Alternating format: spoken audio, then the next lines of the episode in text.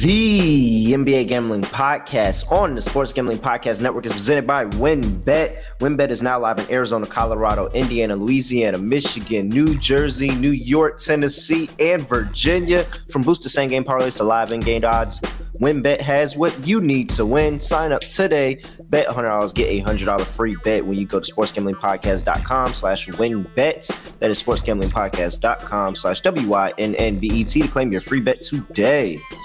We're also brought to you by the SGPN Bowl Challenge. $250 cash and a $250 gift certificate up for grabs exclusively on the SGPN app.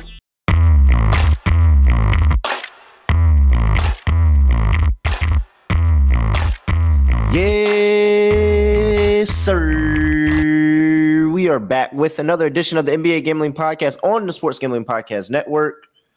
You know me, know the voice, know the guy. It's me, really real, villain real. It's Terrell Furman Jr. here at your service on a Friday in the NBA.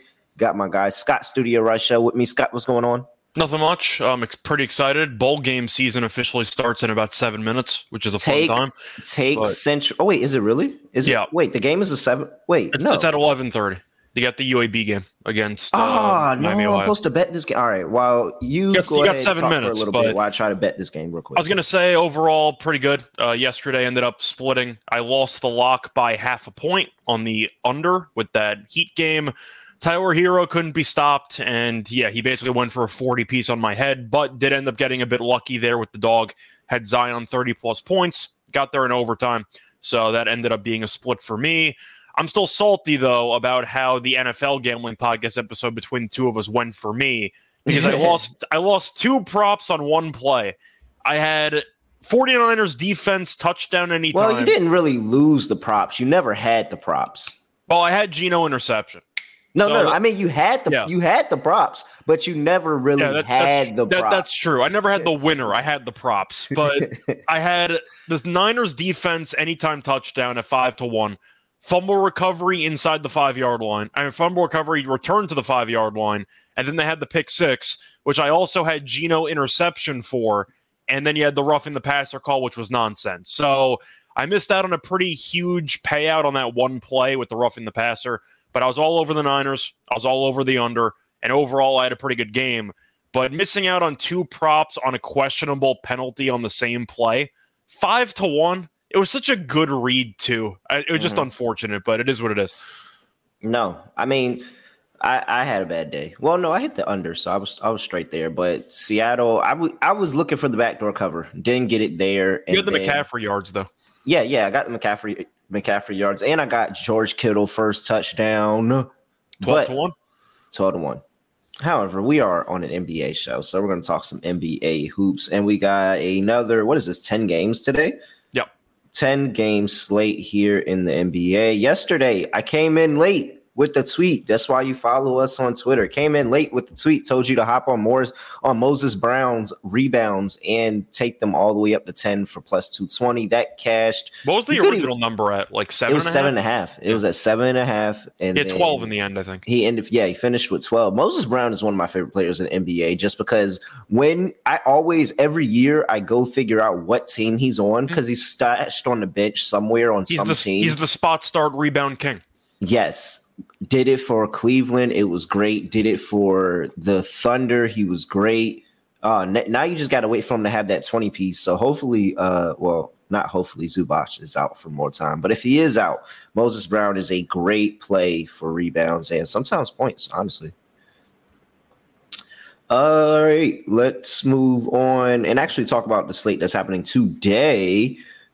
Well, did you have any ta- did you have any takeaways from yesterday's action? You want to just go straight into it? I mean, Ja gave you a triple double in 26 minutes. I'm, I'm, I don't have anything else to say. I Do you think can- there's value on Memphis to win the West? Yes, 100. percent I We've talked about it before, but I, I know you were pretty early to the party there. Mhm. But you're really looking through the West, and the Warriors now are going to be without Curry for X amount of time, and they haven't been good to begin with. You're looking at Phoenix; they were good yesterday, but I was right about the Clippers, by the way. I said ignore the injury report at around 11 o'clock. it's all going to change. They'll pull everybody at, it's all 7 going to change. p.m. It doesn't matter. It's Clippers tradition. You pull everyone at 7 p.m. So the morning Yeah. injury report doesn't matter for the Clippers. But you're going down the line of the Western Conference. how many teams do you actually like to make a deep run right now? Because Memphis definitely. I, I have it between two. I have well three. I, I, I think New Orleans three. is even a stretch at this point because I hate the way they close games. I have Golden State when fully healthy. I think that they're going to be in it, and you're not concerned able, about them being like a seven or an eight seed, maybe a play-in. I am concerned. I am concerned with that, but I think that if they get through that hurdle, they can go on a run. Just saying, it's a lot of mileage. Yeah, no, no, no. I get it. I just think that that's going to be like I'm all. I'm not going to discredit them. They're not my favorite. Yeah, that's why I'm mm, saying I get last. It. But the know. point is, they're having a bit of a down year. Yeah, right now. So, but Golden State would be one. Memphis is the second one, and then the last one is Portland, and that's okay. because of the fact that they look this good already, and their best defender still hasn't came back. That is true. So, Gary Payton the second was yep. rumored to come back three weeks ago or a month ago, and he still hasn't played. So I don't know what his story is. I still think they need another center. I'm not the biggest Nurkic guy. I think he's mm-hmm. fine, mm-hmm. but he gets torched so often defensively on pick and roll coverage. Mm-hmm. I think they really need another more athletic center. Like I think if that team if they get Miles, a, if they get if that they a Miles Turner, for example, yeah, I think they would be significantly better. Just for oh example. yeah, absolutely. I know Nurkic gives you some playmaking with passing and stuff. I kind of like that Portland wild card option there. I don't think they're good enough, but I can understand your angle. Mm-hmm. Denver, do you want to make a case for Denver? Nope. Nope. No, not at all. No. Okay. And New Orleans, I don't think can close games. I have a coach of the year ticket on Willie Green, but their end of the game rotations at times and just decision making are atrocious. I and think I know New Orleans will win one series. I they think they'll win a series. series. Brandon Ingram, I know he's still injured. I think he's still a very solid player and he closes games, but I'm not sure New Orleans is actually good enough from behind the arc. Mm-hmm. And I think that's going to really come back to bite them at times. But the point is, you're looking at the West and I think Memphis right now is the most just complete team in the West because at least they have an identity.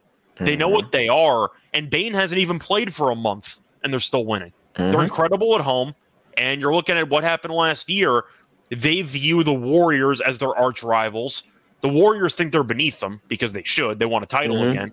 But Memphis, if you want the extra chip on their shoulder, they're looking at the team that beat them in the playoffs last year and the team that you know, they compare themselves to, they have an extra title. And you could argue Memphis definitely wants to even the score. I sent out a tweet last night and I said that I promise, I think it was something along the lines of, I promise that the finals game between these two won't be as bad. And that is, that's probably fair. I I am very much do think that there's a good possibility that that Milwaukee Bucks and Memphis game we saw last night can happen again in the finals. Like I think there's a very good possibility. I mean, we saw the Grizzlies beat the Warriors by they were up 50 in a playoff game and they still mm-hmm. lost the series. So I don't know if it really matters that much in the grand scheme, but Memphis at home though, I've been talking about their first half at home for a couple weeks now. Mm-hmm. It's printing money at this point. Mm-hmm. They are so good in the first half at home. That was last year too. It's mm-hmm. it's the identity of that team, as you said. So yeah. All right, before we get into the actual slate, let's talk about WynnBET. They're now live in Arizona, Colorado, Indiana, Louisiana, Michigan, New Jersey, New York, Tennessee, and Virginia. You have exclusive rewards at your fingertips with casino play, sports betting, the WynnBET Win Hour, the uh, same game parlay win, build your own bet construction zone great promos and everything. Sign up today and get a special offer. Bet $100, get a $100 free bet. So much choose from. All you have to do is head over to sportsgamblingpodcast.com slash win bet. So they know we sent you that sportsgamblingpodcast.com slash W-Y-N-N-B-E-T to claim your free bet today. Our subject change terms and conditions at wynnbet.com. Must be 21 and older and present in state where play through WynnBET is available. If you or someone you know has a gambling problem, call 1 800 522 4700. So, did you get your uh, bowl game bet in? while I was ranking? Yes, I did get my uh, bowl game bet in. It, I'm getting double digits in a bowl game. I'm taking it every time. Okay. And I'm sprinkling on the money line. So let's go Miami, Ohio. I was oh, leaning UAB, on, but then but then McBride uh, ended up opting out, so that's another wrinkle in there. And and Miami, Ohio's used to playing at weird times. Yeah, like yeah, action always happens at weird times of the day. All right, Let's see here. Oh, wait, that is not that's the sports book. That is not what I'm looking for. All right, let's talk about this slate really quick. We got the Sacramento Kings playing the Detroit Pistons in Detroit, minus six for the Kings. 237 and a half is the total there. pulling up an injury report for these two teams, and we have for the Sacramento Kings. Whoa. The Huerter's questionable, and that's, Yeah. that's basically it for both teams. Cade, of Yeah, course, Huerter, out for the year. Huerter's questionable. Uh, for Detroit, Marvin Bagley is not on the injury report, so that's big. Everybody knows about Cade, and then Isaiah Livers is still out, but my, Marvin Bagley is expected to play today. Like good or right. bad? I'm actually a big fan of Duren. No, no, no. I think he's definitely like secured him a spot. I, th- I just think that gives them some really good length. Like they have three bigs that if anybody gets into foul trouble, they can rotate through pretty well. Like I, I think that's pretty solid for them. I like the over even more with Bagley playing because I can guarantee you Duren's a significantly better rim protector than Bagley, and it's not Mhm. even close. Right, what you doing in the game though? Uh, over. I mean, I kind of just lean to it, uh, just not even just because of the Bagley stuff, but Detroit's been playing pretty up tempo lately. We know Sacramento wants to play very up tempo. Are we just blindly taking Sabonis rebounds? I mean, he walked Uh, into yeah. 20 and 20 last game. I'm expecting an up tempo game.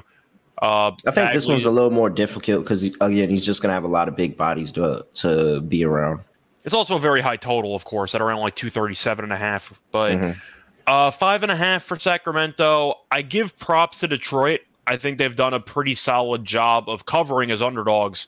But I know we blindly bet them as double digit underdogs. Yeah, They're, Yeah. It's not double digits here. I think this line's a little bit short because I do think Sacramento's a really good basketball team. And assuming Huerter's out, what you're going to put Monk into the lineup instead? I don't think the drop off is that big. I'm still I'm still going to take Sacramento. Mm, Do you think there's a big drop off between Huerter and Monk? I know Huerter's the better player, but I think Monk's good enough coming around screens that you don't notice that much of a drop off in terms of offensive space.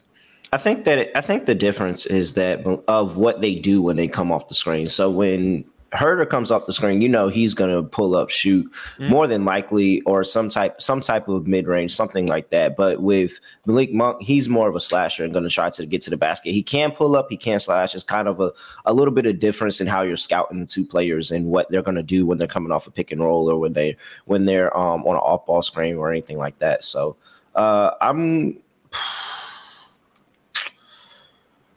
Uh, is this a spot that Detroit can get right? Let's talk ATS a little bit before I make my decision.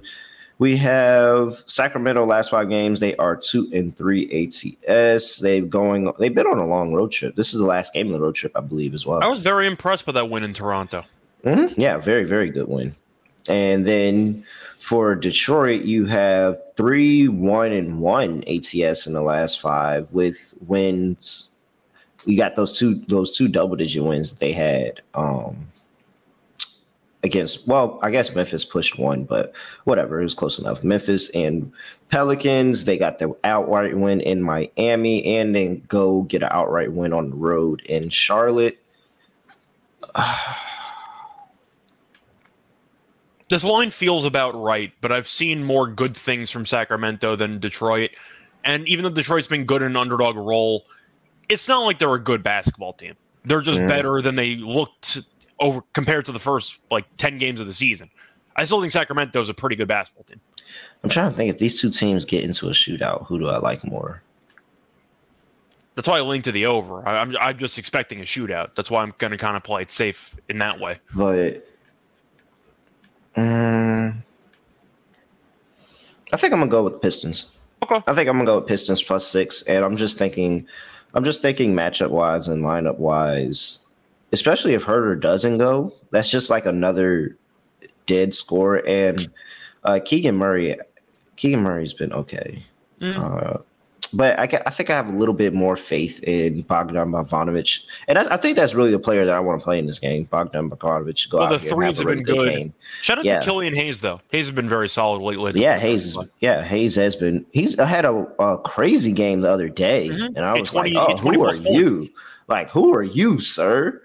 But uh Bogdan's shooting 50% from the field, 40% from three. I wonder if he's in the not 50, 40, 90 club. Got to figure that out. But I don't think uh, Boyan's a 90% free throw shooter, but I think he's Yeah, probably, probably. mid 80s. Yeah, I think somewhere. I think I'm. Yeah, I think I'm going to go Detroit here because I just expect them to shoot out, and I think that this could be a closer. This is two possessions. I'm getting six. I got to get over two possessions at this point. I, I'd rather take my chances with uh, Detroit in a close one because I think that these two teams are going to be similar to that uh, Charlotte Hornets game where they're going shot for shot with each other. By the way, rounding the numbers here, uh, Bojan is 50, 43, and 89. Okay. Dang. That's close. All right. Anything prop wise for you? I'm not going to take unders. I'll tell you that much. You have a total around 238. I feel like you're going to take overs or nothing. Bojan overs, I like. I'm going back to the well with Killian Hayes assists. That's mm-hmm. done very well lately. I think I have to ignore the rebounding for Detroit because with Bagley being back, I'm not sure how the minute distribution is going to be broken down. And it's a have, high total. Like they could very well make everything. they have them. They have any. they have Stewart as well. So they have a couple of big men they could rotate. I do like Sabonis though because we know where he's going to be. He's going to mm-hmm. be in the paint. He's going to probably secure 15 plus rebounds. There's so many possessions to be had in this game. I think Sabonis props are going to be very solid. Do you are you tempted at all by a Sabonis triple double with a total this high? Uh, Sacramento might walk into 120. Yeah, I mean, I guess you could say I'm tempted by it. I think I'm looking at Fox assists as well. I, I just think you're looking at overs. I'm expecting a track meet. Yeah, yeah, I'm with you. All right. Next game on the slate, we have the Atlanta Hawks going to play the Charlotte Hornets in Charlotte, minus two and a half for the Hornets. 240 is the total injury report for these two teams. And we have, whoa, you disappeared Atlanta's uh, very, very shorthanded. Yeah, so Atlanta, we have uh, Clint Capela's not going to be playing in this game. DeJounte Murray is not going to be playing in this game. John Collins is not going to be playing in this game. And for Charlotte, Gordon Hayward was reported earlier this week to be making his return to the lineup in this game. Uh, Mark Williams is out. We know Dennis Smith Jr. and Cody Martin is still out. All right. And LaMelo's back, of course, because he played last game. Yeah. I mean, it's like you don't trust Atlanta, but do you really trust Charlotte to even make it hard for Atlanta on the road? I'll ask you this. Since we know both teams defensively are useless, do you think Steve Clifford's press conference call out will do anything in the short term for the Hornets? Uh, I hope so. I was going to say maybe for one game. Maybe. I hope so. I think I have to lean to Charlotte, especially if Hayward does potentially come back, because I think Hayward is a key piece of this team. But mm-hmm. the line movement in this game has been crazy. I believe it opened up at Charlotte minus one. Now it's at around like two and a half. The total's the funniest story. No, the total. A, I made a YouTube video last real. night. I made a YouTube video last night and I gave out Charlotte and Atlanta over 232 and a half that's and I crazy. woke up and it was 240. It That's went up crazy. seven and a half points. And before you got it, it was at 228. Yeah, that was the 7 p.m. night prior line, but I so took it now at you have, and a half. It's gone up seven and a half points in roughly eight hours, eight or nine hours. Yeah, so that's from opening to now, you have a 12 point line move on yep. this total. I'm not taking the under. I, I, I can't take the under in this game. I think if you're going to take an under, you'd argue maybe Atlanta team total, and you hope Charlotte somewhat buys in, or Atlanta's just so injured that they don't have enough scoring depth to actually reach like a 120. Which would nah, be the only Charlotte's gonna there. let them score. That's, that's Charlotte's gonna let them score. I still like the over. Like I just see it's this, like you know Charlotte's gonna Detroit, let them score. and before overtime, game was at 254 in regulation like this game's going to be a track meet. I'm on overs on everybody. I like Bogdan. I think Bogdan's going to have a great game. He's going to have to start basically because they don't have many other guys. But Trey, he's been shooting terribly. His assist numbers at 11 and a half, but he had what do you have? He had 16 assists against Orlando, 13 assists against Orlando. He had a bunch of assists. Mm-hmm. But I think he's in line for a good game there. But you have Trey and LaMelo guarding each other, and neither one of them want to play defense. So I have to like overs on basically everybody, don't I? A Okongwu double double. You have no Capela. You have no depth. Your backup center is Frank Kaminsky. A Okongwu had a double double last game. I got to assume he's got value for a double double in this game. Yeah, yeah, no. Maybe a Mason um, Plumlee double double if you want to get sneaky with it. You blindly take the threes on Bogdanovich, on Rozier, and maybe AJ Griffin. It's it's like you got so many points to be had in this game. Yeah, uh, it's just trying to figure out what to actually key in on and focus on. I know you're a PJ Washington guy. Yeah, I am. I am, and I think he had, he could have a very good game. He's little, he might be due a little bit too. DeAndre Hunter, I know, led the team in scoring last game. I think he had 25. So maybe I'm looking at one of the. I'm looking at one of the Duke guys. I'm looking at either Griffin. AJ Griffin or or Jalen Johnson, one or the other. Trying to figure out which one I want to go with more. I've gone on record when he was drafted. I don't think Jalen Johnson's a good basketball player. I, that's just my opinion on him. I don't think he's that good. Uh, I'd probably go Griffin. Griffin has kind of been nice. I know he had 2 mm-hmm. buzzer beater game winners uh, so far this season. I'd probably lean him. Bogdanovich, though, is going to get the ultimate green light in this game. Mm-hmm. I wouldn't be surprised if he attempts like 11 three pointers. Would that right. surprise you? Like they don't have many three point shooters on the entire team anyway.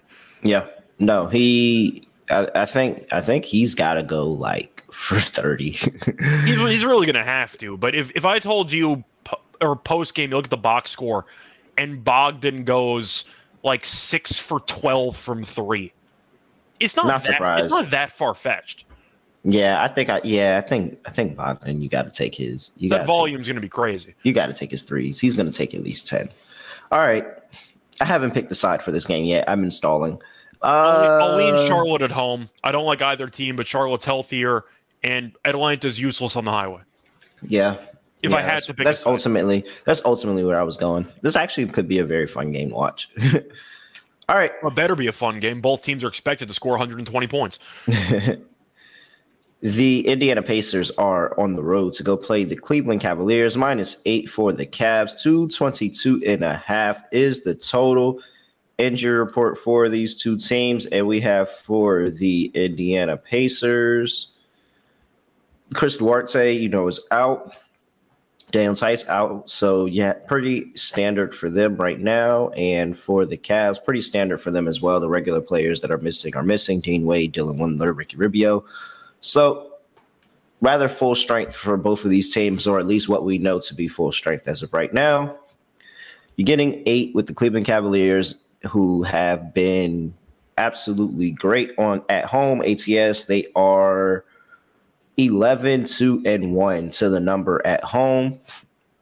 And what is that? 12 and 2 straight up. Whereas on the road, the Indiana Pacers are 7 and 7 to the number, 6 and 8 straight up. However, they are 10 and 9 as underdogs this season. So a little bit in the green there. What are you doing in this one, Scott? I think even though it's a decently large number in the NBA, I feel like I kind of have to take Cleveland. Mm-hmm. I just think that Cleveland, with Indiana's awful defense, it's been a little bit better with Miles Turner, but it's still not a good defensive unit by any means. Mm-hmm. I'm just expecting Garland and Mitchell to get to wherever they want on the floor. Mostly Mitchell. Mitchell might walk into 35 in this game, but you could see Garland and Mitchell combine for 60 and Garland maybe with a double double in there. I know Lamar Stevens was actually very good last game. I think mm-hmm. he had a double double actually. So I think he's kind of a sneaky player. And you have Allen and Mobley, and I'm just assuming Cleveland's going to dominate on the glass. But Cleveland is so good at home. And I think Indiana, Halliburton, I know, is great against the Warriors. I just feel like people might overreact to just how bad the war how how good Indiana looked last game because of how bad Golden State is on the road.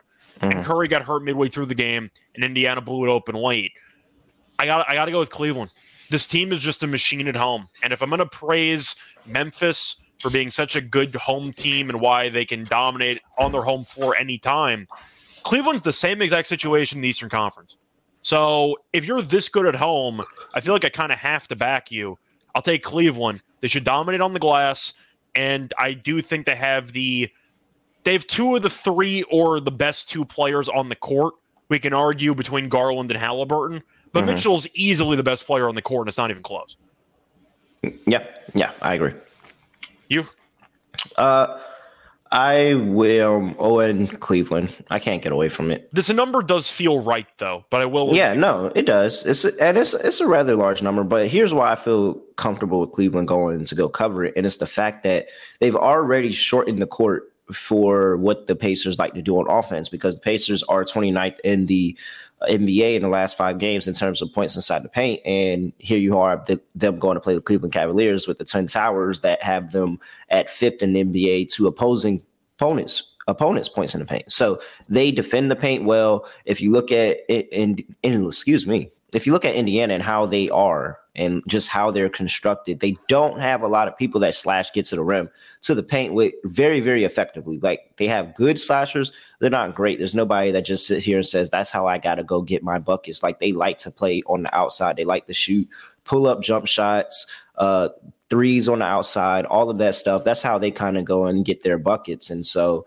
uh, I'm looking for Cleveland to kind of hone in there and try to limit them on the outside because they know they guard the painted area so well. They can take chances more on the outside and be and know that they're covered behind them. So I and think that it's going to be a little bit of an issue. We just saw it against Dallas. Dallas likes to shoot a bunch of threes, and Cleveland shut them down for the entire game.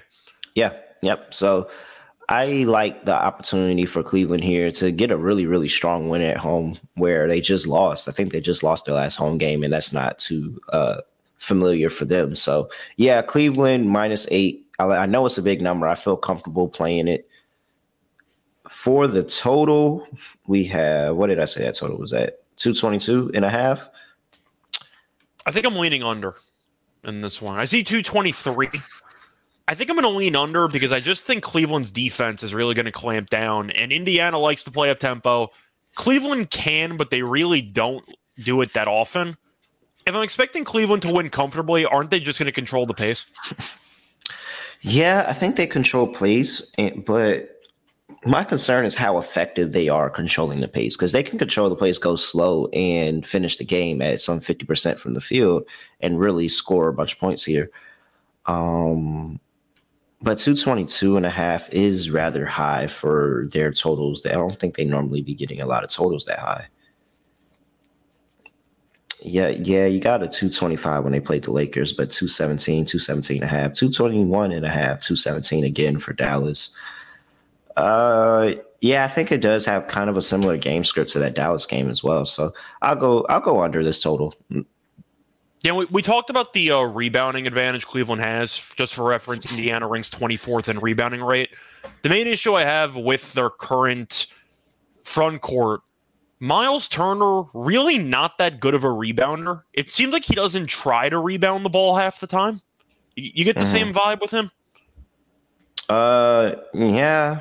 It just he shoots a lot of threes, so it doesn't give you much of an offensive rebounding upside. But I just think Cleveland's going to kill on the glass in this game. Yeah, yeah, I think they are too. And he he just he he's giving Bam rebounds. It's that's what it's giving to me. He feels like another Bam where when you get on him, it's when he doesn't want to rebound the basketball. But anytime you're not betting on him, you look and he has 12 rebounds in the third quarter. All right. Next game on the slate, we have oh well anything anything else prop wise you like in that one? Halliburton assist oh, eight. What do you say? Eight and a half at minus one forty three. Oh, that is a little bit. Juice. I don't Might think he's guaranteed a double double in this game. Like earlier in the year, he was just walking into fourteen, but Cleveland defensively is actually very good. I do think that you're looking at Mitchell points. I don't think anyone in Indiana can guard him. Mm-hmm. I think you're potentially looking at Garland assists. I know they've kind of cooled off a bit lately, but mm-hmm. I do mm-hmm. think Garland has some very good opportunities too uh, get some assists? Are you blindly looking at like Jarrett Allen double double or something? Because I could really see Allen just walking into like 16 and 15. Yeah, yeah, I like I like Jarrett Allen as well. I think that uh, this is a good spot for. I really like that Darius Garland assist. I had that one penciled down here, and just thinking that this is a good spot where they're going to get you know, I was talking about the points on the paint on the other side, but I think this is a good spot where Cleveland's also going to get some very good points in the paints opportunity because they are fifth in NBA in terms of scoring their own points in the paint, and 20 Pacers are 25th in terms of defending. So that opens up for Jarrett Allen. That opens up for a uh, Evan Mobley. that also opens up for Donovan Mitchell slashing to the rim. So I think that there's definitely a wide opportunity for Darius Garland to hit this prop today. I would even sprinkle on a double double for him, to be honest. Yeah. All right. Next game on the slate, we have the Brooklyn Nets going to Toronto to play the Toronto Raptors. Minus one and a half for the Brooklyn Nets on the road. 226 and a half is total injury report in this one. And we have when I scroll to it. We have Royce O'Neale, who is not on the injury report. He's expected to play. Seth Curry is questionable with the hamstring. Patty Mills is doubtful with an illness. David Duke Jr. is out. And then we also have for Toronto Raptors, the people that are not playing are the ones you're expecting not to play. OG Anunoby, Otto Porter Jr., and Precious Achiuwa all are out for extended period of time. Raptors are 0 3 against the net this season, with the two losses coming with most of their roster available. They've scored 104 points per 100 possessions in that game, which it would be the lowest offensive rating against the league. Dang, they really just snapped on the uh, Raptors mm-hmm. right there. uh, ATS wise, Brooklyn's two of three in the last five ATS. However, they have four wins in a row. And for the Toronto Raptors, three game losing streak, one in five, one in four ATS in the last five. The only win and the only win that they have straight up as well in these last five games was against the Lakers team that played nobody. So Toronto is effectively and officially reeling. I think Toronto is the team I'm most disappointed with this season because there's been a couple teams that have underachieved. Minnesota, for example, the Lakers, but I feel like we we saw that during the offseason. Like those I'd say that we expected them to struggle. We thought Toronto was going to be really good. Mm-hmm. And Toronto's not good. I feel like they're the team I'm most disappointed by, but the Nets, as you said before, I'll just do my uh, recap for my pick quickly because I'm a Nets fan. Recently, the Nets have owned Toronto. Mm-hmm. I don't know why, but the Nets beat Toronto all the time. And the meetings this season have really not been that close. So I'm going to lean to the Nets. Uh, I think that they're playing good basketball. Toronto's not. They did the Kings at home. Sacramento's on a back to back, and they gave up 124. Mm-hmm. VanVleet gave you a 39 piece, and you still lost at home. I'm taking the Nets. I know Toronto at home is, you know, good home court. I get all that. I want nothing to do with this team right now and the Nets have just matched up well against this team in recent years. So I'm taking the Nets. I want to take Toronto so bad at home. Oh, so I really I. do. But but I want nothing to do with them right now. I, I think I was just dead wrong about this team. Um, I like to see them win because it just. I, am not going to say I'm not making excuses for them saying that they've been extremely injured. There's people that have got bit by the injury bug way worse, but it has been like different starters or mm-hmm. at least key role players at different times that just kind of throw things off. So I'd like to see them with full strength. And we also kind of know them to start slow. Like they start season slow and then kind of pick it up towards the end. So they can still, you know, I think that they can still be a top six playoff team, maybe right there at six by the end of the mm-hmm. season if they turn it on. But at the end of the season, but not now. And uh, yeah, way, it's not happening right now. Anunoby's out for this game, right? Uh, Anunoby is out. He is out. he's one of the he was one of the favorites to win Defensive Player of the Year, and I don't think it's a coincidence that he misses a game and you immediately give up 124 points. Yeah, yeah, no. So I, I I really don't like Brooklyn as favorite, but it's such a small line that I'll take my chance with it. I'll take Brooklyn minus one and a half. I think that they just have too much right now. And defensively, Toronto's got to get it back going. Mm-hmm. And they they've been struggling recently and giving up a, just period point blank a lot more points than they normally give up. So uh, they're normally closer into those hundreds range, and you have 124 to Sacramento, 111 and 113 to Orlando respectively. Uh, you have 113 to the Lakers, 116 to Boston. Like, it's they're not there defensively right now. And if you give this Nets team points, they're gonna kill you for it. So yeah, I'll back you with the Nets here. I think they Durant might go for 40 tonight. I think Durant and Kyrie are gonna potentially go for 70. Yeah. I, I, don't know who can guard either of them at this point. Anunoby was their main ball pressure guy. VanVleet tries on defense. Is he a good defensive player? Not really. I think he's okay. Uh, but you're looking at what else the Raptors have defensively. You have Scottie Barnes, who mm-hmm. has really been underwhelming this year. Like he hasn't been awful, awful, but people thought he'd maybe make a leap, and he hasn't. I think really they just that. pushed it like a really, really high leap. Like they were talking like mm-hmm. a really, really high leap for him, and I, I, was like, all right, he's gonna be better. But he was rumored to be untouchable in like a Durant trade. Like that's how high. Yeah, yeah, that's where I was like. I don't think he's that untouchable. But you have Siakam, who's a good player. Is he a great defensive player? Not really. They throw in like Koloko and a couple centers in there who I think are okay rim protectors. Mm-hmm. But I really just see Durant getting whatever matchup he wants in this game. Same thing with Kyrie. Like, who's going to stay in front of either of those guys?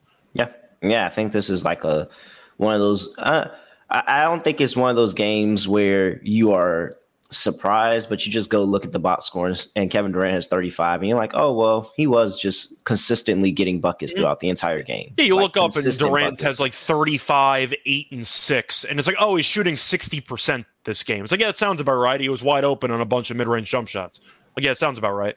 But I'm going with the Nets, and I'll lean to the over. All right. Yeah, I'm on the over as well. Here we go. We have the Orlando Magic going to play the Boston Celtics in the Garden. Minus 12 and a half for the Celtics. 226 and a half is the total injury report for this one. And we have, whoa, that's wrong screen.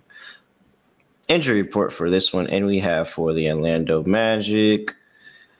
Jalen Suggs is out. Gary Harris is out. Uh, and that's basically it. Everybody else that you know is still out, still out same thing for the Celtics, except this Robert Williams is expected to play in this game and make his season debut. Al Horford is questionable. Marcus Smart is questionable. Uh, I'll be I'll be brief. I'm going to take Orlando plus the points.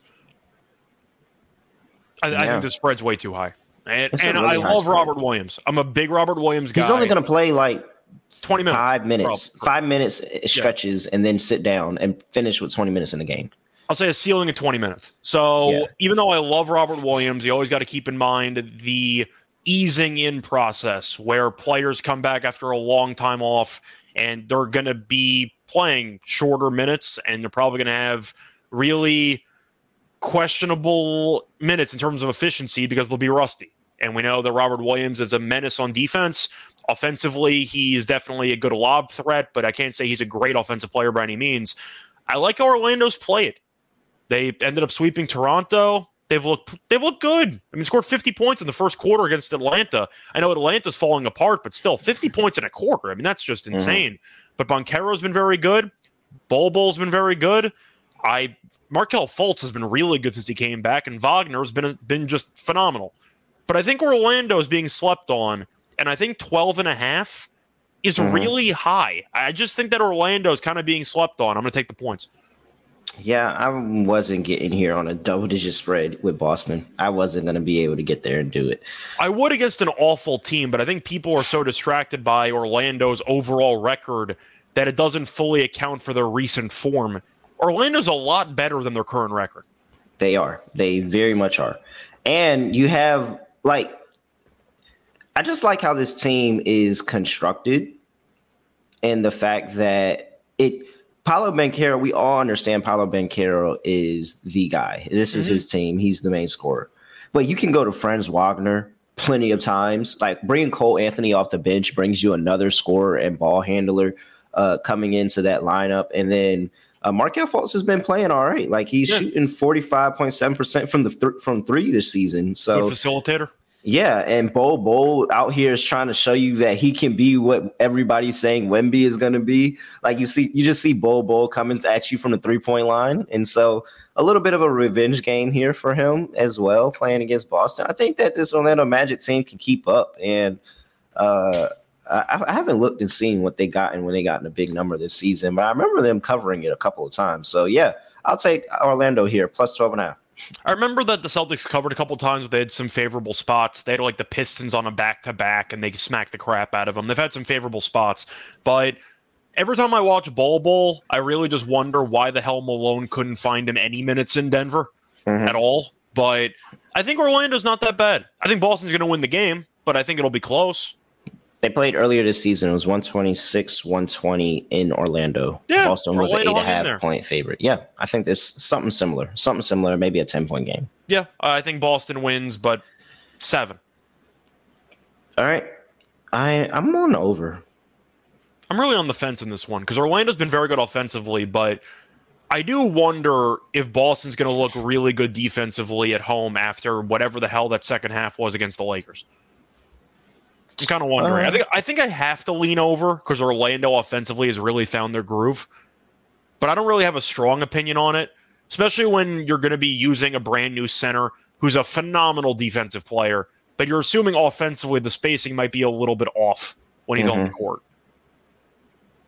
Yeah. Um no, I'm still, two, yeah. 226 and a half. Like, I don't know. There's been a lot of overs in the NBA for the last couple of days. I don't know if you've noticed that. These totals what's Boston's, what's Boston's team total? Uh, well, they're favored by 12 and a half, so it should be around the 218. What? It should be around the 118, the 118, the 118, 119 and a half range. Mm. I just know they, I think they, I still think they score. I just they think should. Orlando keeps up. Orlando's not a good defensive team. They just scored 50 points against Atlanta in the first quarter and held on. And the one thing, and the one thing they do well really doesn't apply. Like they've been guarding the points inside the paint really well over the past five games, but it really does. That doesn't apply to how Boston really plays offense. Yeah, Boston may drive a little bit, but they're they're a jump shooting team. They feel comfortable in their shots, that shot selection that they take outside the paint. So, uh, yeah, I'm gonna just I'm gonna still go over. I'm not gonna think too hard. Yeah. Well, I'll ask you this though: for player props, who would you rather back? Would you rather back Jaylen Brown or Tatum? Because if you like the over, one of them's probably going for at least thirty. Uh, unless you think Boston can score 125 without either guy going for 30, which I think is rather doubtful. Yeah, for the most part, yeah, I think one of them goes for 30. I'll probably. Um, I probably say. I feel Tatum. like it's a it's a conflict. So I feel like I'd probably say Tatum after his ridiculous shot making late in the fourth quarter against the Lakers that might just roll over into this game at home. Tatum could go for 35 or 40. I don't think I'd be surprised. I think Banchero is going to have himself a game, though. I think Banchero yeah, like, might go for like. I think Banchero and uh, Bol Bol both can have themselves a game, especially with mm-hmm. Robert Williams coming in and out the lineup. I think Bol Bol can have himself a game too. Yeah. All right. Let me see here. I getting distracted. Hold on, hold on, wait one second, one second. I gotta get my screens back. All right, everything's back. Cool. Going on to the next game of slate, we have the Golden State Warriors on the road. Gotta remember to say that. Against the Philadelphia 76ers. No Curry. Yep, no Curry in this game. Minus nine and a half is the line for the 76ers. 220 and a half is the total. Total's dropped and dropped and dropped with the no Curry news and everything. Apparently, it opened up at 231 and a half. It's now down at 220 and a half. And for the injury report for these two teams, we have. I'm sorry, what did you say the total opened up at? 231 and a half. You're telling me Curry's worth 11 points to a total? Apparently. Okay. I just wanted to make sure I heard that correctly. Okay. Yeah. Just making sure. Klay Thompson is questionable with the knee injury. We know Andrew Wiggins is going to be out for some time. Draymond Green is questionable with the quad oh, so injury. They're, so they're punting the game. Okay. That makes sense. Uh, Andre Iguodala is out for injury management. Bro, Iguodala's played less games than Udonis Haslem this season. James Wiseman is available.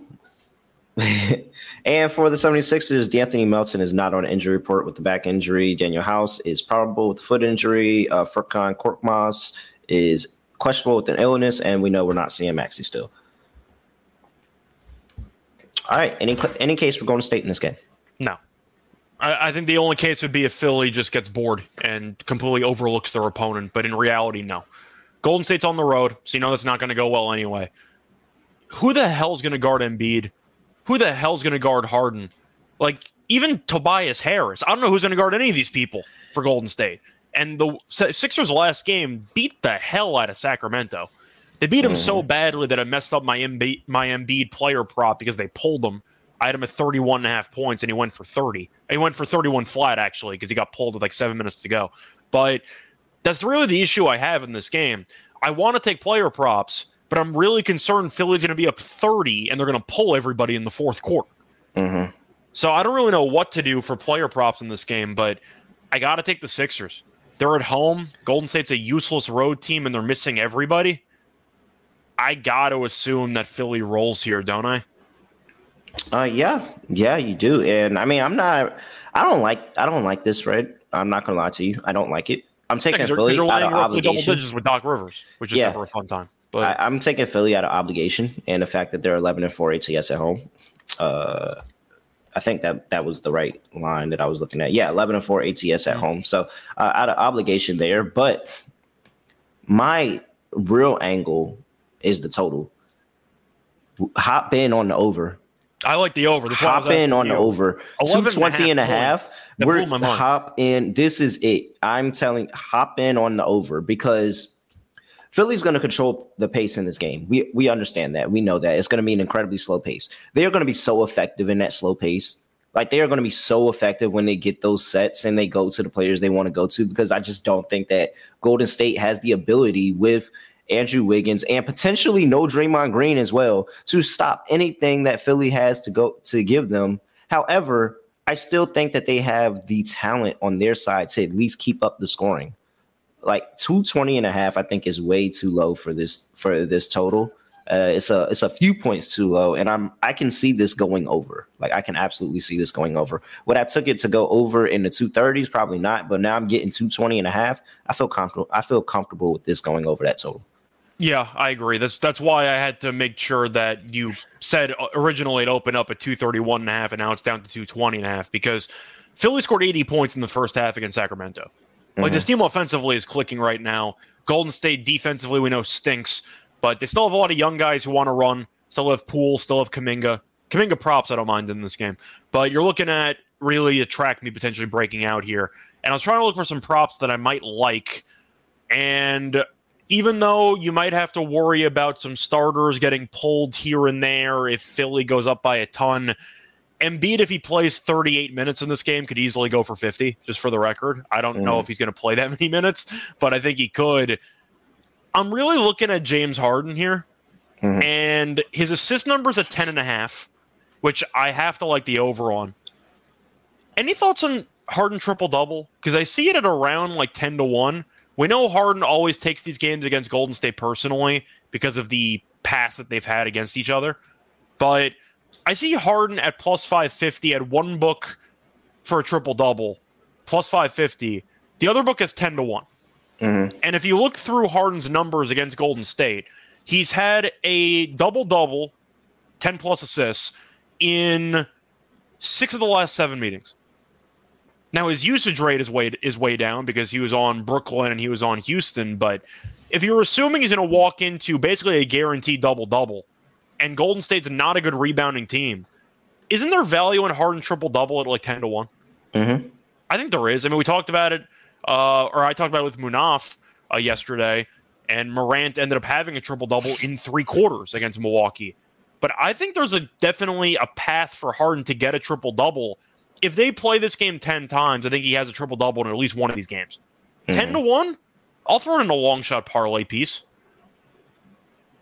Yeah, no, I, I'm with you. I like it. Ten to one to see. It, it doesn't seem real. it's five fifty on another site, so you're getting roughly two times the odds just by shopping around. Mm-hmm. I got to assume people are going to slam it, and it's probably going to close closer to like seven fifty. Once yeah. again, minutes could be an issue. Harden might not play the fourth quarter.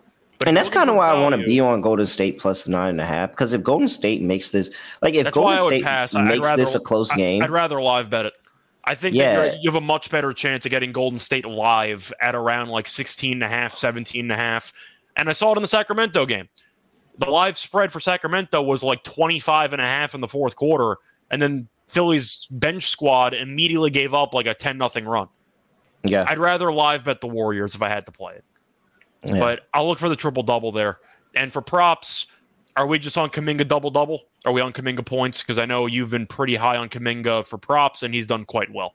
Yeah, um, I, I, I want to be. I probably will end up being on that side, especially uh, potential of no Draymond. I'm, i think that's what I'm just kind of waiting for. Draymond's got to be out for me to kind of get there. I don't think I, I want to get there on a double double with him coming off the bench, but mm-hmm. I think well, that he definitely. Start, right? Huh, yeah, if yeah, if Draymond's out, I think he starts. Uh, I don't know if he uh, does. He start with Steph. Out? Is Draymond and Klay potentially and Curry? Like I think Kuminga has to start.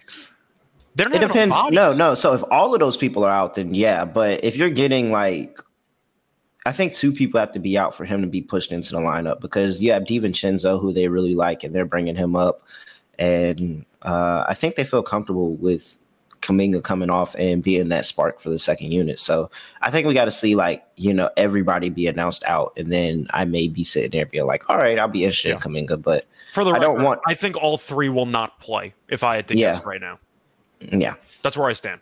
I don't think it's a coincidence that Curry's out and then suddenly Draymond, who gets ejected, didn't play that much in the Indiana game. He looked fine. He was just awful in the game. Mhm. Suddenly Curry's out and Draymond and Klay are mysteriously on the injury report now. I don't think they're playing. Yeah, and it's gonna be a, uh long road trip going into the Christmas Day game. So That Christmas Maybe Day some tough- stock just plummeted, by the way. yeah, it really did. It did so much. I hope the uh Warrior. I mean, I'm sure the Warriors will still make it a good game, but oh, I don't even think five Sprite cranberries are going to make that game watchable for me. I'm still gonna watch the game. All right. Next game on the slate, we have the New York Knickerbockers going to play the Chicago Bulls again, minus two and a half for the Bulls this time around. 225 and a half is the total. you got to put some respect, by the way. The surging New York Knickerbockers. Yeah, I guess you could say they're surging.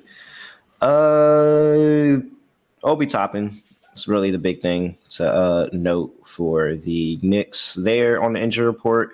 And for the Bulls, Ayo Dosunmu is questionable with the pelvic injury, and you know you're not going to see Lonzo. All right, we got the automatic rematch. Knicks took the first game. Overtime was a thriller. Yeah, still got to add the fact that what does that make Tibbs now ten and four against the Bulls? I think it's 10 4 or 11 and 4. He's done very well against Yeah, something like that. He's very good against the Bulls. Okay, do we back the Bulls in the automatic rematch? I don't think I don't think I can. Like I lost a prop on this game. So I ended up splitting with my action on the first meeting. I live bet the Mhm. Knicks and they won outright. Mhm. Sweat, but they won. And I had the Bulls team total under 114 and a half.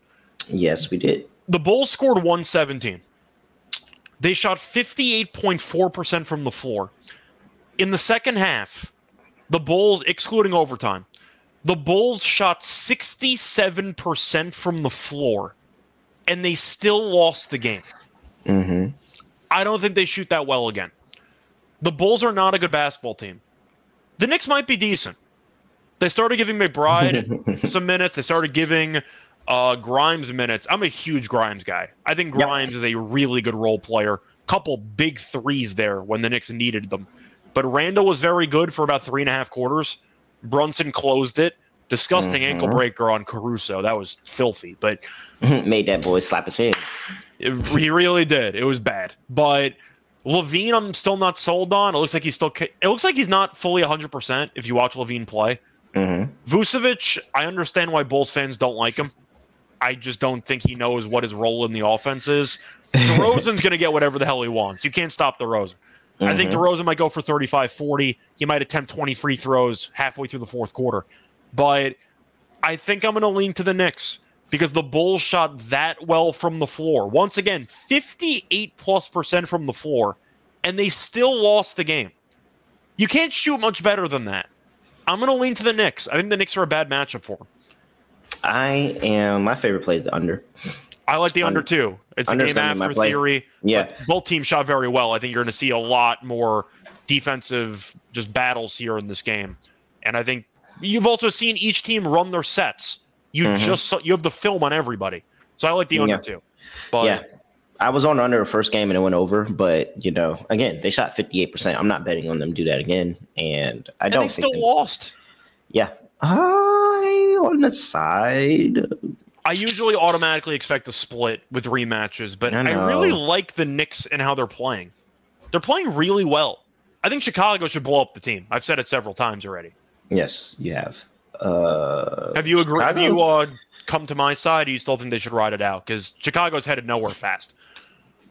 I think I don't think they should blow up the team, but I I think that they should go a different direction of how they're trying to construct the team. Like they're Like, just you can keep like Vucevic. but Vucevic, Vucevic should be isn't gone. Vucevic isn't helping. Like I, he's not helping. He's very off and on on the offensive end, and he does nothing for you on the defensive side of the ball. I would just rather you go ahead and get an, a defensive center, an actual rim protector, and then No, you'll the probably middle. realize, Me in the middle. Keep DeRozan. You can trade some of the other guys. oh yeah, keep DeRozan. I would, I would keep LaVine too. I would. Keep I don't know what to think of LaVine because his leg his leg issues have been there for a couple years. So my issue with I truly, I truly, I've said it before, and I'll say it again. I truly believe Lonzo is the thing that fixes the Bulls, and they're gonna suck until Lonzo is in the lineup. And according to recent reports, he's probably not going to play this year. He's still Yeah, having he's so surgery and so- he still has pain in his knee.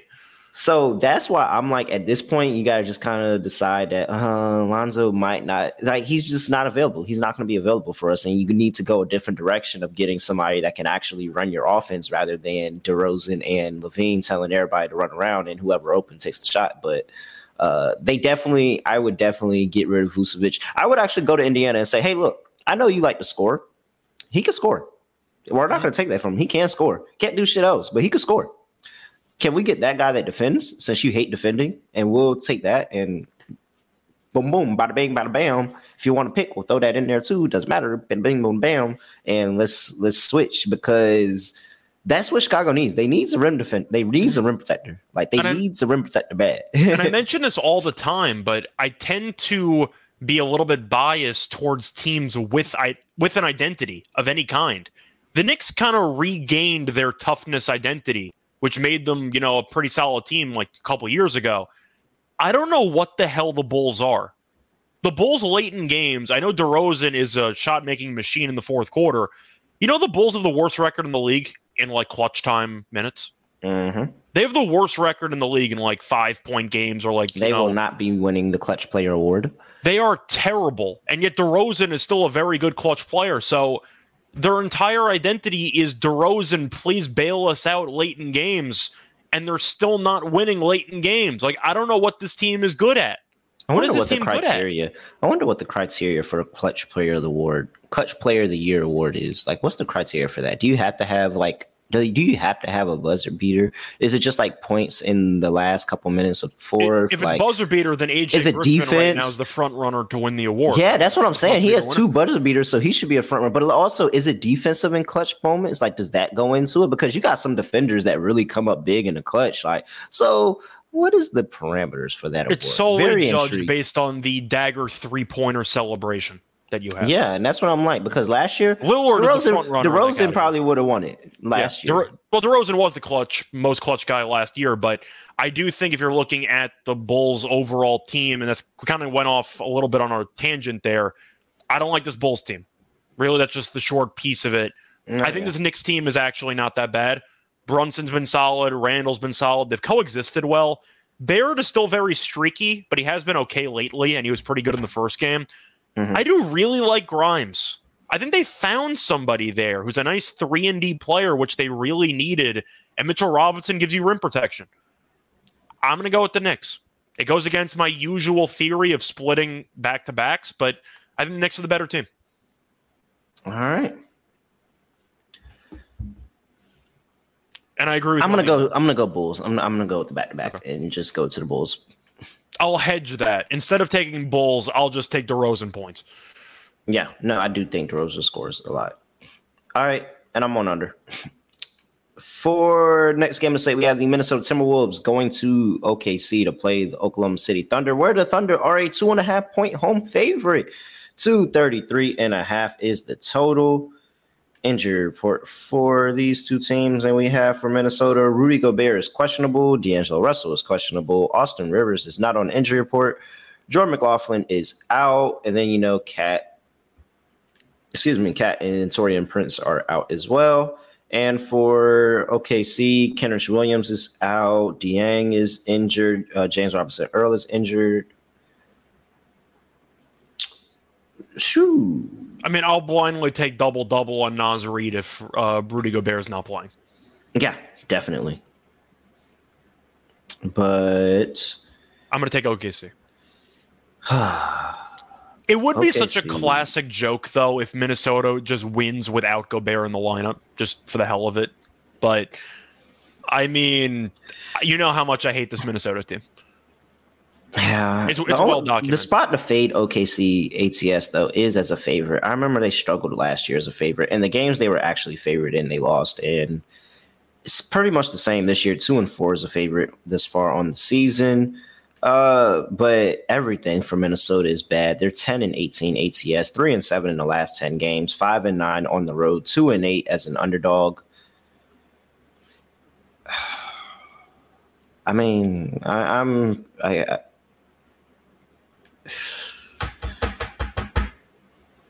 I feel like I just got to back Shai. I got to back. I, I got to back the team that feels more confident in the lineup that they're putting out. Backing Shai, backing Giddey. At least they have some cohesion. I don't know what. yeah, I don't know what you're gonna get from the rotations from the from the Timberwolves. With you know, they haven't played a game with possibly no Rudy Gobert and possibly no D'Angelo Russell. Like that's that's Russell a lot. Now you're getting last game. That game was close against the Clippers. I don't know if you watched any of that game. It was disgusting. Yeah, yeah, it was ugly. It, like I said, it was going under.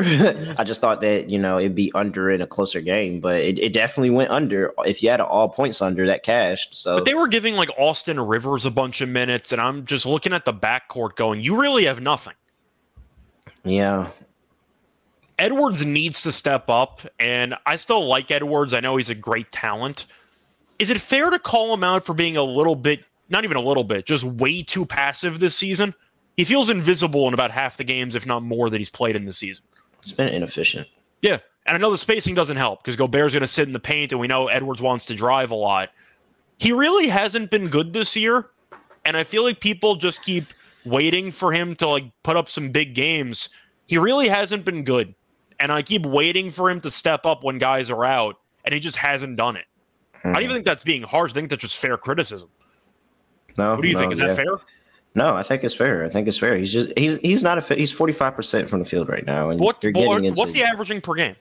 Twenty two point five. Actually, higher than I thought it was, to be honest. But he's you still people thought coming he was going to be at twenty five to you know he was going to take that next leap scoring wise, and just and KAT's been out for what like three weeks already. That's a lot of extra shots that are available to you, but he's shooting his shooting splits you said before he's roughly 45 36 and 75 he's averaging over three turnovers a game. I still mm-hmm. like him as a player but people were expecting this massive leap after he had a couple big playoff games. He just hasn't been that guy this year yeah, I'm going with OKC with the continuity of OKC a little bit better at home. Expect them to get it done. And a Timberwolves team that they do play tough, and they have, I believe they have a win. Yeah, they have a win against them earlier this year already. So I'm going to go ahead. Game? Uh, no, I don't think that one was overtime. That was just like it was just high scoring. Okay. Yeah, it was just a high scoring ass game, but no, it wasn't overtime. All right. And uh we already talked about the props, so total two thirty three and a half. Does Minnesota hold up their end of the bargain?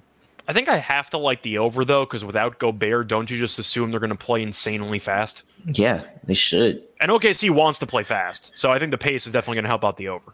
All right, let's go with it. I'll take it over. Next game of the slate.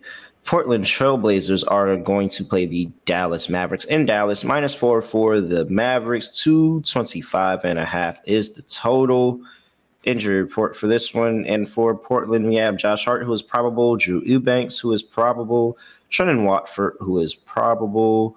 Uh, you won't, you're not going to see Little or Gary Payton second. And for Dallas, you have Josh Green, who is out, Davis Bertans, who is questionable, and no Maxi Kleber. Kleber's out for roughly two months. Yes. Which you can argue is a blessing in disguise because now they have to give Christian Wood more minutes.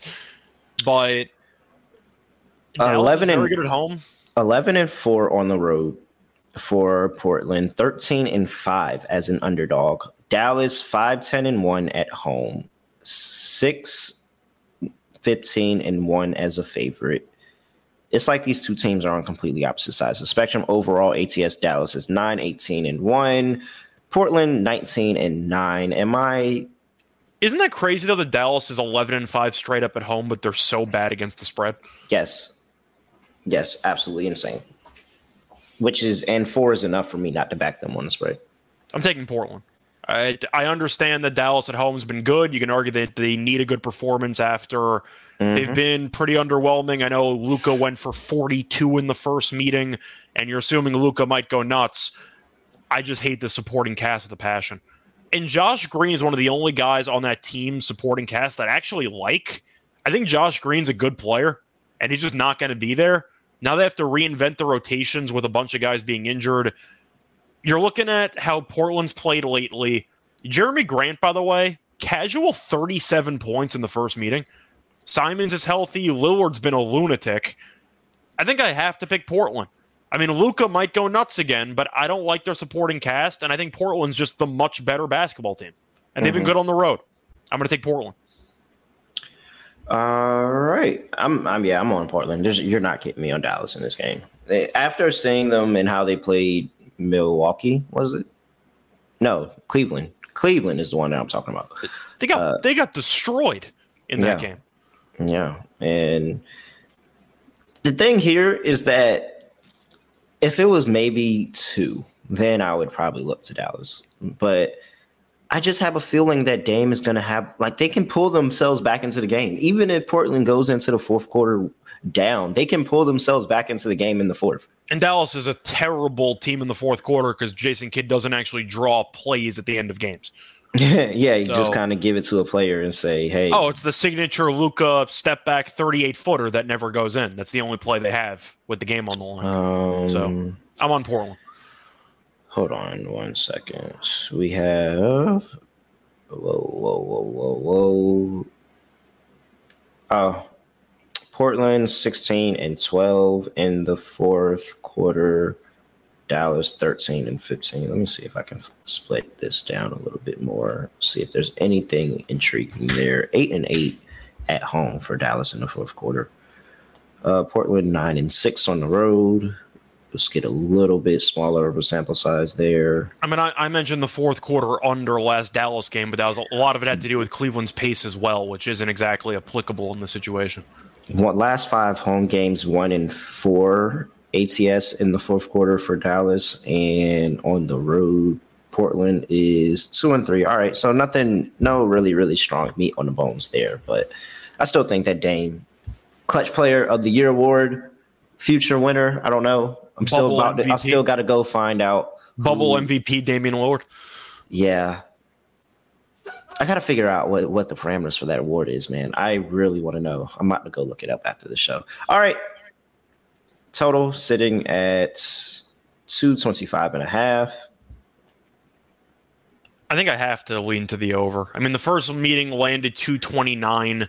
Luka went for 42. Jerami Grant went for 37. But I'm not sure if Lillard actually played in that game. I actually want to check that.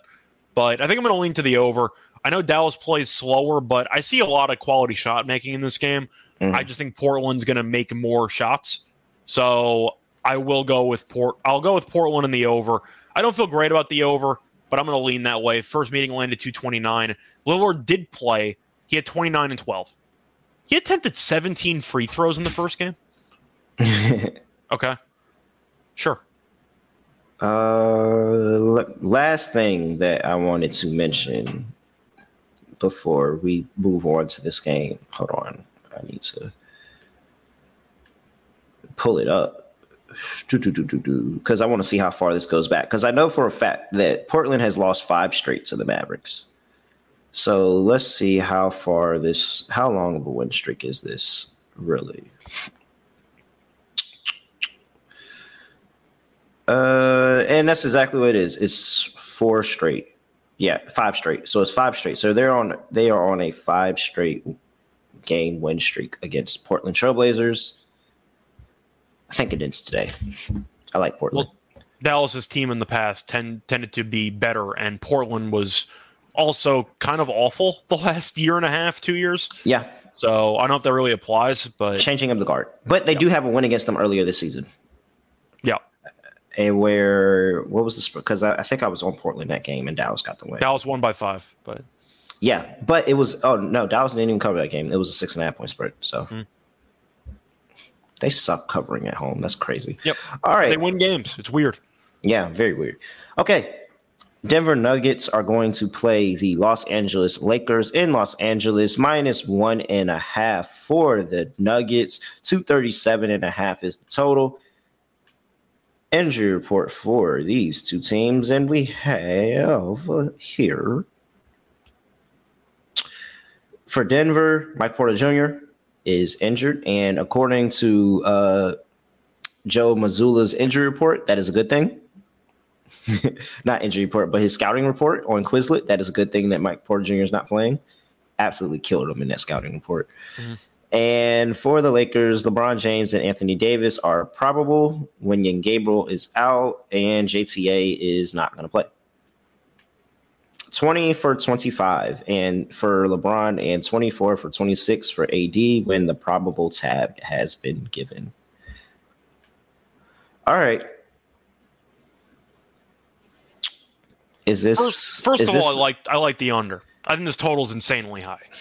it is very it is very very high and I think the Lakers play a little bit better defense than the total is giving them credit for. If they've played twice this season, right? So the first meeting landed 209, second meeting landed 231.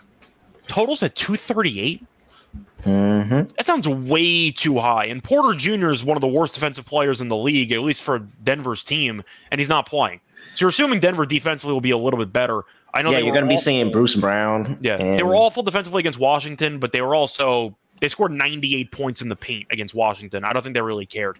Mhm. Uh, but I think I have to lean to the under in this game based on how the two meetings have gone.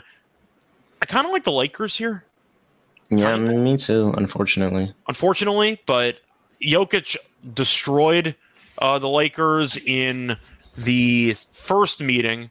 He had a masterclass game, I believe.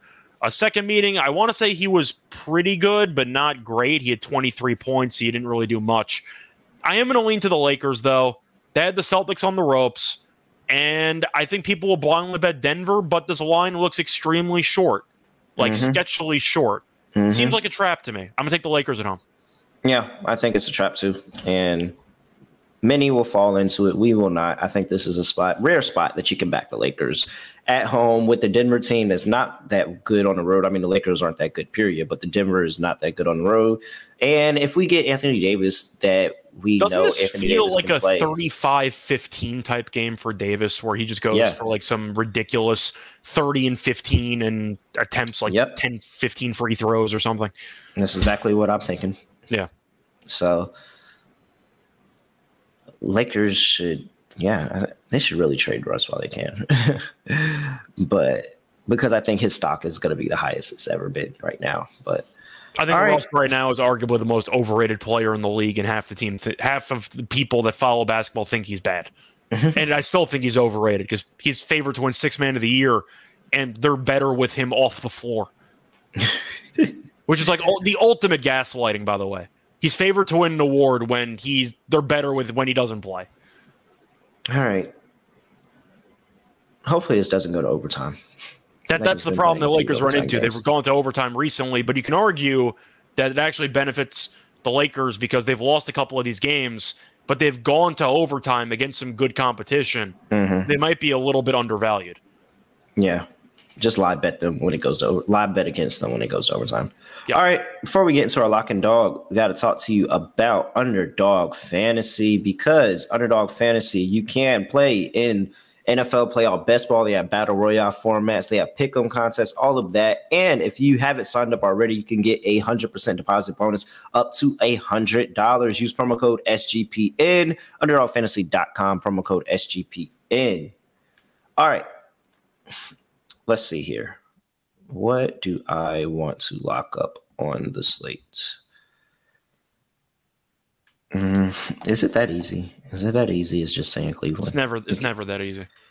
I don't even know what you're talking about, but it's never that easy. It really is never that easy. But however, I'm gonna go Cleveland minus eight Okay. for my dog. Uh, let's see. Let's see. Let's see. Let's see. Let's see. Portland could be Portland on the road. Could be. No, I ended up going Bulls. Can't do that. Could be Detroit in the early slate. So I think those only dogs I really well. LA is technically a dog, but that's a baby dog. I'm not taking that. Oh, or I could do Orlando. Oh, That would kill the curse. That would kill the curse if I bet Orlando and Orlando won. I feel like it's over. that'd be a 'cause Hall Orlando's of like Fame six- ending of a curse. It's like six. It's six to one. Six to one. Okay. Yeah. Okay. So Six to one. Okay. Okay. I mean, come on, Paolo. Paolo's you, you're. Let's see here, because Boston's getting into a soft part of their schedule, and I just want to find a spot where we can. Oh, and this is a back to back. Yep. Nope. We got another back to back game set. I didn't realize this is a back to back game set. They play again on Sunday, so I'm gonna take my chances, and hopefully Orlando comes up and shocks, and then you know, Boston comes and beats the brakes out of them in the second game. Orlando, six to one. That's my dog. But I will add a bonus dog of Portland at plus 145 because I do really like Portland today. All right. Uh, so I have one dog that I like. I'll give a bonus dog too because I see two that I like. Uh, so for my lock here, it's the game after, so I feel like it's just going to happen. I do like that Knicks in Bulls under. I'm, yeah, I'm trying to think. If, I'm trying play. to think if that is actually my favorite play or not. Because I do like that Lakers under as well against the Nuggets. I think if I didn't normally give out against the spread as my lock, I would probably give out that total. I do like that total a lot. Yeah, the Bulls shot so well from the floor. Yeah, I'm going to go with the under 225 and a half in that Knicks Bulls game as my lock. And for my first dog, I'm going to go with two player props, by the way. First one, I'm going to take Munaf's favorite player. I'm going to take Mason Plumlee double double okay. at plus 210. Okay. I think it's an absolute steal at plus 210. If you want to look at Mason Plumlee's last couple of games, these are the re- these are the rebounding numbers his last couple of games. 18, 12, 9, 11, 12, 11, 10, 4, 12, 13. For points, 12, Who did he play the four? Who did he play the four against? Like, who was it that he had? Played four? Boston. Played 27 minutes. What a bum. But once again, he's had at least 10 rebounds in six of the last seven games. The one exception, he had nine. The points 12, 7, 13, 13, 8, 13, 17, and Capela's out. He's against Okongwu, and Okongwu is six foot eight. So Plumlee actually has like an inch or two advantage on of height. Totals 240. Like there's going to be points from everybody in this game. Double double plus 210 for a guy who should play roughly 30 minutes. I think it's a hell of a price. I'll take Plumlee double double. All right. And my super long uh, other dog I'm going to take. We're both double dogging it today. Well, you, I, I had two dogs that I actually liked. I thought about putting Plumlee as my lock actually, but you gave out two oh, dogs, so I'll give out my uh, second one. James Harden triple double, ten there to one. Go. Ten to one. Yeah, I, I think like it's it. a great price at ten to one.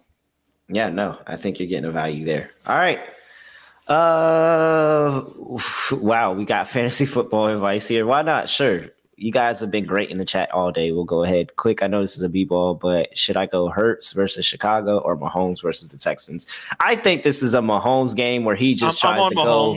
I think he tries to secure that that uh what is it that MVP. So I I say go Mahomes because I, I, do the think there's a lot of possibility. Yeah, I think the answer is automatically Mahomes because even though Hurts can run, like Miles Sanders might just score two touchdowns and you're just screwed at that point if you're expecting blowouts from both games, the Chiefs just don't want to run. Mahomes walks into 330 yeah. passing yards every game. So I'd probably go Mahomes if I had to choose because I do think if you're expecting blowouts on both sides, Philly might just run it down their throat with Sanders and Gainwell and all these guys. The Chiefs just want to throw the ball all the time. So I have to go with Mahomes for volume.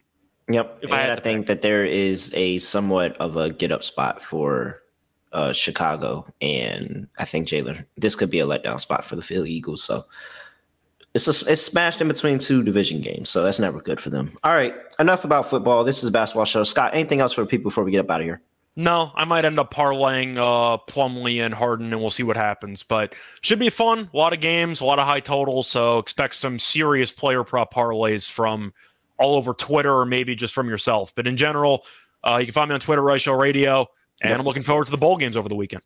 Yeah, absolutely. Make sure you get into the bowl challenge if you haven't already. Even though the game started, maybe I think you can still get in. Maybe I don't know. I haven't looked. Sorry, I shouldn't say that. Either way, next we are back on Monday. We're back on Monday, and so appreciate everybody here. Don't really have anything else to say. Subscribe to the podcast if you haven't already. He's at Retro Radio. I'm at really real underscore underscore. And with that being said, I have no idea how to end the podcast, so we are out of here.